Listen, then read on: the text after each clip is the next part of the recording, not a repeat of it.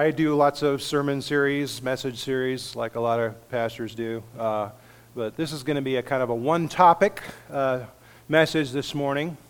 And the, the point of this message this morning is uh, an encouragement to you as the church, to us as the church, um, on what it means to live in stability as a church, as the Christian church.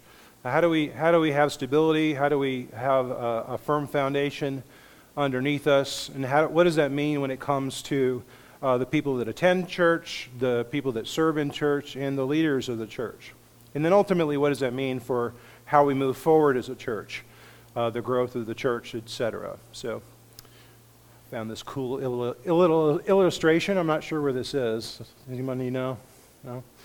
Uh, so I want to start in Isaiah chapter 33. I found this very encouraging to read. It says, The Lord is exalted, for he dwells on high. He will fill Zion with justice and righteousness, and he will be the stability of your times, abundance of salvation, wisdom, and knowledge. The fear of the Lord is Zion's treasure. For the Lord is our judge, the Lord is our lawgiver, the Lord is our king. He will save us. This is similar to uh, many passages that we can see throughout Scripture that affirms to us who's ultimately in charge. It affirms who is our ultimate Savior, but the, the key word I want you to see is stability, right? The stability of your times, the stability of our times. Uh, the Apostle Paul uh, wrote about lots of things by the inspiration of God. Uh, and he often wrote to people in a real world context within the community of God and the church of God. And I like this illustration. The, the funny thing about this illustration is he, he has a little book at the front of the desk that probably uh, came a little later in history. I don't know that he had that book binding back then, but uh, it's kind of cool. So, this is his letter to the Corinthians I'm going to mention here. He speaks about, I, in my interpretation, stability. But it's within the context of where is our stability, where is our foundation. And the very specific context that he's speaking about is how we view our leaders in the church. Okay? So, 1 Corinthians chapter 3 starts in verse 4. He says, When one says, I follow Paul himself, another says, I follow Apollos, are you not merely being human? When, what then is Apollos? He asks, What is Paul? We are servants through whom you believed, as the Lord assigned to each. I planted, Apollos watered, but God gave the growth. Right? One of the many controversies or problems in the church at Corinth is they were being very human focused. They were, they were, and we talked about envy a few weeks ago. There was lots of envy and strife going on and competition. Well, I follow Paul, I follow Peter, I follow Apollos. And he's saying, look, yeah, human leaders are important, but you're missing the foundation here. He says, Neither he who plants nor he who waters is anything, but only God gives the growth. For we are God's fellow workers. You are God's field, God's building. According to the grace of God given to me, like a skilled master builder, I laid a foundation, and someone else is building upon it. For no one can lay a foundation other than that which is laid, which is Jesus Christ. So, he, again, the immediate issue at hand here is how do we view our church? How do we view our leaders in the church, our human leaders? He's talking about the, the leaders in such a way that they're, they're certainly important. You can't have community without more than one person. and the community of God isn't just God and the Godhead, it's God and human beings in the church, in the community of God. And it's established in the New Testament, but also the Old, that there are leaders in the church. But how do we view our leaders? Is, it, is our focus uh, place too much on our leaders, where, where we, we are devoted to them above God, whether we uh, you know, sometimes worship them, where our stability ultimately is de- dependent on a human being as opposed to dependent on Christ. Christ should be the foundation, is what I think he's saying here. So, what does it mean to have a firm foundation? These are the fr- uh, phrase you hear in hymns and, and that kind of thing, and we talk about it from time to time. And so, you will probably not find this illustration to be a new one. but here is a, a skyscraper in Los Angeles, the, the Wilshire Grand Center. And in my reading, this is a pretty new skyscraper. This was built around five years ago, the construction began. And it is about 1,100 feet tall, and it is the tallest tower or skyscraper west of the Mississippi. So it's a pretty tall building. Now, again, you've heard this maybe in church, or maybe uh, we have some architects in the room or whatever. The taller the building goes, the deeper the foundation needs to be the bigger the foundation needs to be. The, when, they, when they laid the foundation for the Wilshire Grand Center in 2014, they actually, uh, whatever it is, they received the uh, Guinness World Record for the continuous pouring of concrete over a certain period of time. I believe in 24 hours. They did it in 18 hours. Uh, over 2,100 truckloads of concrete, uh, around 82 million pounds, I believe, of concrete were laid it was the, con- the, the foundation was at least 18 uh, feet thick, I believe. And so, so concrete and steel became this humongous foundation, which in proportion to this, you know, more thin skyscraper, you would think would be outrageous. But you needed that level of foundation to support the heights that the, founda- that the tower went to. And this is a, a photo of, of the construction workers. The tower has been finished, and you saw the needle at the top, and they're standing on top of the needle. A little crazy, but maybe they had some inside information, right? They knew how strong the foundation was, and they felt a little bit more confident standing on top of the tower. so we all need a firm foundation, and certainly you hopefully see the, the, the analogy that the higher we rise in our building, the firmer our foundation needs to be. So I want to translate that. We're talking about foundation, we're talking about stability, and the idea of a rock. A rock. We saw that in Paul. So I want to speak about a rock that is maybe a little bit different than maybe you've heard, I don't know, but the rock of a heavenly confession. And so we, we see in Matthew 16, and I believe it's in the other synoptic gospels, the story of Jesus where he, he kind of goes on retreat with his apostles, his, his disciples. They go up to Caesarea Philippi, north of Israel, kind of take a break from things. And so they're, they're, they're chilling out, they're hanging out, and he, and he asks them a question, kind of a poll. So, how am I doing? How, who do people think that I am? Jesus asked, who the, uh, asked his disciples, Who do the people say that the Son of Man is? referring to himself. And they said, Some say John the Baptist, others say Elijah, others Jeremiah or one of the prophets. And the consistency with this list is really people that were leading up to the Messiah. So, so they weren't really saying that Jesus was the Messiah. They were kind of saying, well, maybe he's someone that was leading up to the Messiah. Messiah the Christ, um, and there are different reasons for this. And so he asks his disciples themselves, he says, Well, who do you say that I am? And then Simon Peter, who was often the spokesman for the apostles, replied, You are the Christ, the Son of the living God.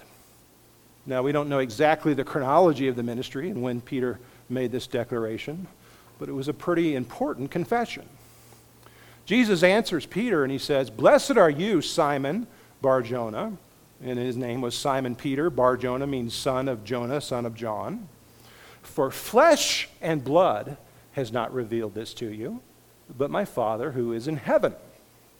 I tell you, you are Peter, and on this rock I will build my church, and the gates of hell shall not prevail against it. Upon this rock I will build my church.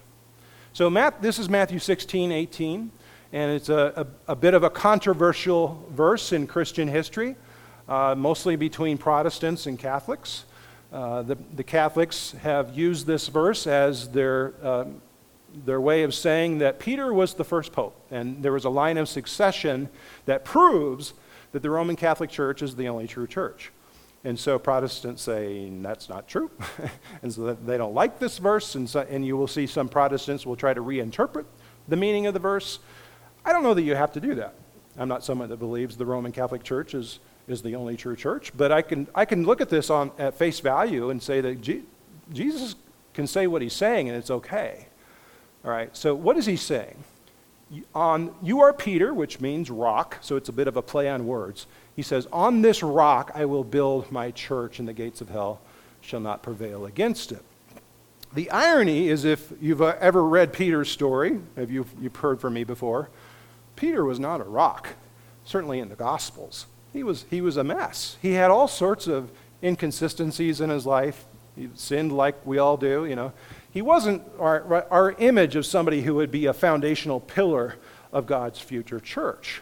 And the best example of this is what happens right after this, we believe, in Matthew 16. Right after this, it seems to be that Jesus says, From that time, Jesus began to show his disciples that he must go to Jerusalem and suffer many things from the elders and the chief priests and scribes and be killed on the third day, be raised. This was not the Messiah that m- most human beings were expecting. They were expecting a conquering Messiah. They weren't expecting a Messiah that was conquered, that was killed. And so he uh, awards Peter for calling him the Messiah, for calling him the Christ. But right after that, Peter qualifies this. He doesn't like this version of the Messiah. Says Peter took him aside and began to rebuke him.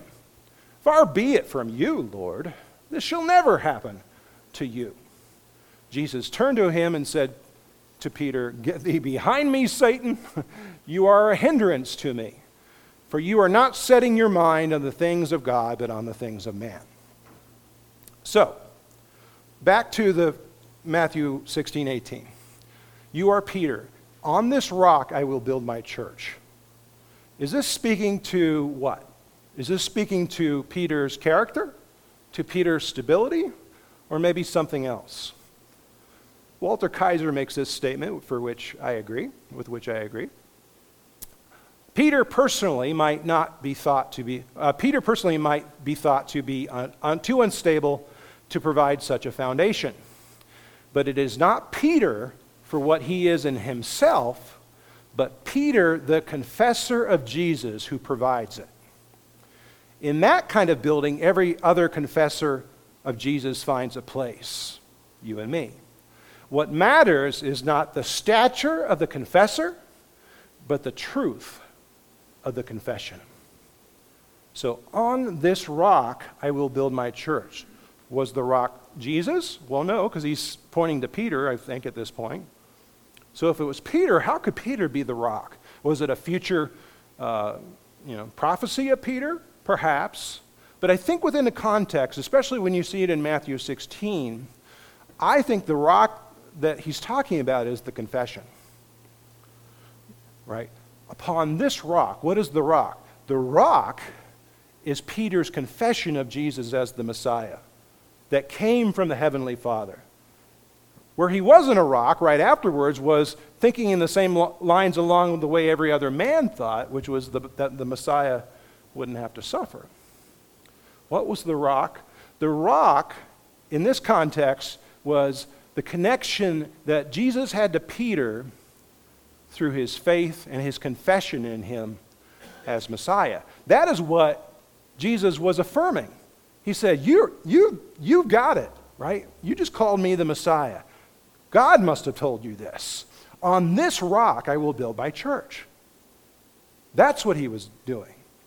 Now, and so, be, and then we can tie it in, and eventually that would lead to who Peter was. But in the meantime, he was this basket case of instability, even in, in his ministry.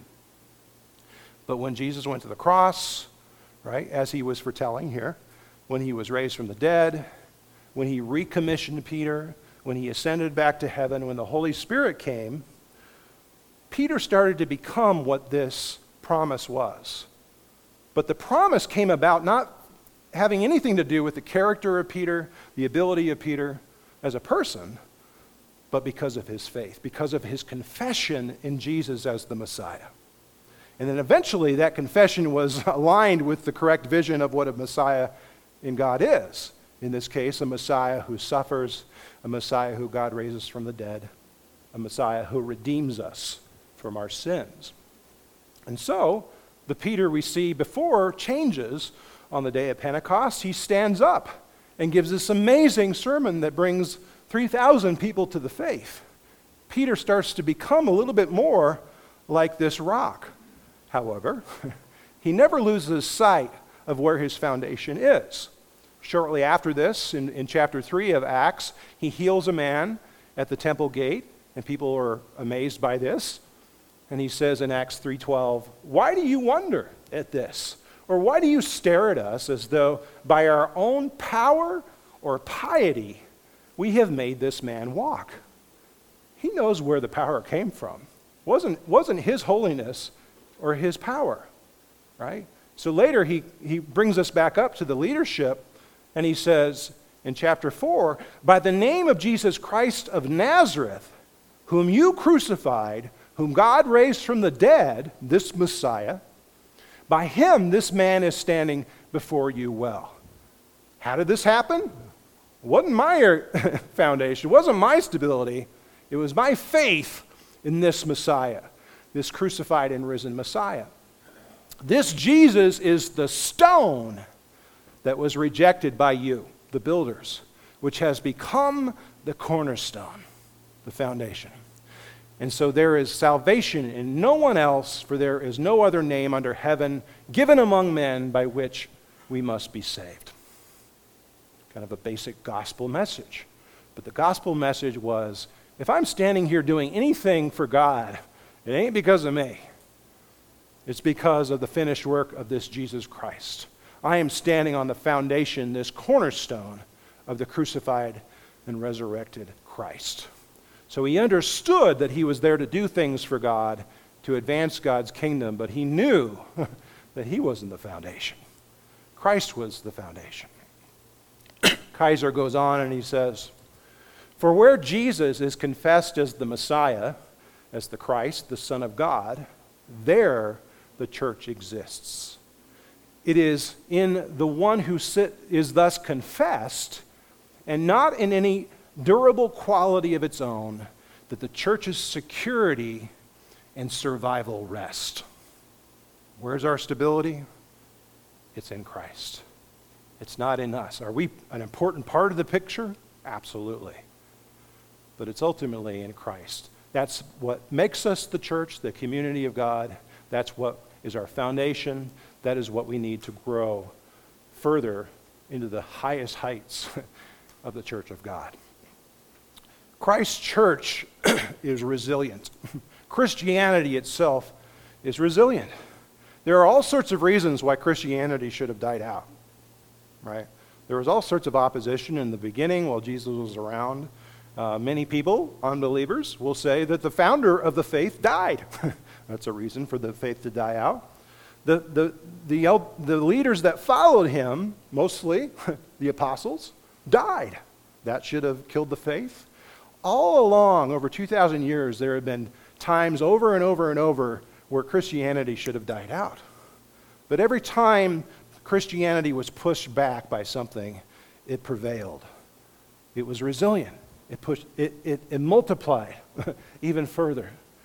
It's, it's, if you talk about convincing someone of, of the truth of Christianity, that's a great example. Christianity hadn't gone away, it's grown. And we live in a time today where we, we have cultural reasons to believe that Christianity is constantly being pushed back by people who don't believe in Scripture and in Christ. And that's true, right? But does that mean that Christianity is dead? Some of you older people remember the Time magazine article. I was two years old, probably, uh, in the late 60s that said God is dead. God's not dead. No matter what the, the world says, the Christian church is resilient. But another way to see this is the Christian, Christian church should have died because of the fallibility of those in the church. right? There's all sorts of reasons we could say why Christianity should have died out because all sorts of people have abused the faith, all sorts of people in the church, all, all people in the church are sinners. And so Christianity should have died out, but it hasn't. It hasn't. Why? On this rock I will build my church, and on the gates and the gates of hell shall not prevail against it. The phrase the gates of hell most likely should be translated something like the power of death. Why do I say that? Our, our mindset when we hear the English word hell is, is the fire and brimstone, the realm of the devil. But the, the word is Hades, which most likely would have been parallel to the Jewish mindset to the word Sheol, which in the Old Testament didn't mean this fiery place, it meant the realm of the dead. And so the phraseology probably meant the power of death shall not prevail against it. The power of death. And you can study that if you like. The scholar Donald Hagner says the church, as God's eschatological community, will never die or come to an end. This, despite, despite the eventual martyrdom, death of the apostles, and even more imminently, the death of its founder. If the church escapes destruction despite the death of its leadership, so too will it escape anything that the enemy might bring upon it. And so there's different ways to see this, but uh, ultimately what we see is human beings even the death of human beings can't stop the church. Where does our ultimate stability lie? It's in the risen Christ. It's in the promise of resurrection. It's in the finished work that Jesus accomplished on the cross. That's what sustains us as a church. That is what will keep us going as a church. Not me, not you. We're important. We're absolutely a part of things. But it is God who is our foundation. God who gives the growth. Daniel chapter 2 The God of heaven will set up a kingdom that shall never be destroyed, nor shall uh, the kingdom be left to another people. It shall break into pieces all those, those kingdoms and bring them to an end, and it shall stand forever. God's church, God's kingdom. So, where do we, we're, we're back to square one. Because of that, how do we see ourselves? How do we see the church? Certainly, we are vital. Certainly, God needs the church because the church is God's community and we're part of things, right? We are God's agents here on earth. But the foundation for the church doesn't lie in you, doesn't lie in me, it lies in Christ Himself. Ephesians chapter 2, Paul says, You are fellow citizens with the saints and members of the household of God built upon the foundation of the apostles and prophets, Christ Jesus himself being the cornerstone, in whom the whole structure being joined together grows into a holy temple in the Lord. It doesn't diminish us to say we are nothing in comparison to Christ. Paul is just saying that as vital as we are, we ain't the foundation. We are a part of the building, but we're not this. And that's where our focus always needs to lie. And so he says, he concludes in chapter 3 let no one boast in men, for all things are yours, whether Paul or Apollos or Cephas, which is Peter, or the world uh, or life or death, or the present or the future. All are yours, and you are Christ's, and Christ's is God's. And so finally, I'll repeat. Paul says, I laid a foundation, and someone else is building upon it. For no one can lay a foundation other than that which is laid, which is Jesus Christ. Let's pray.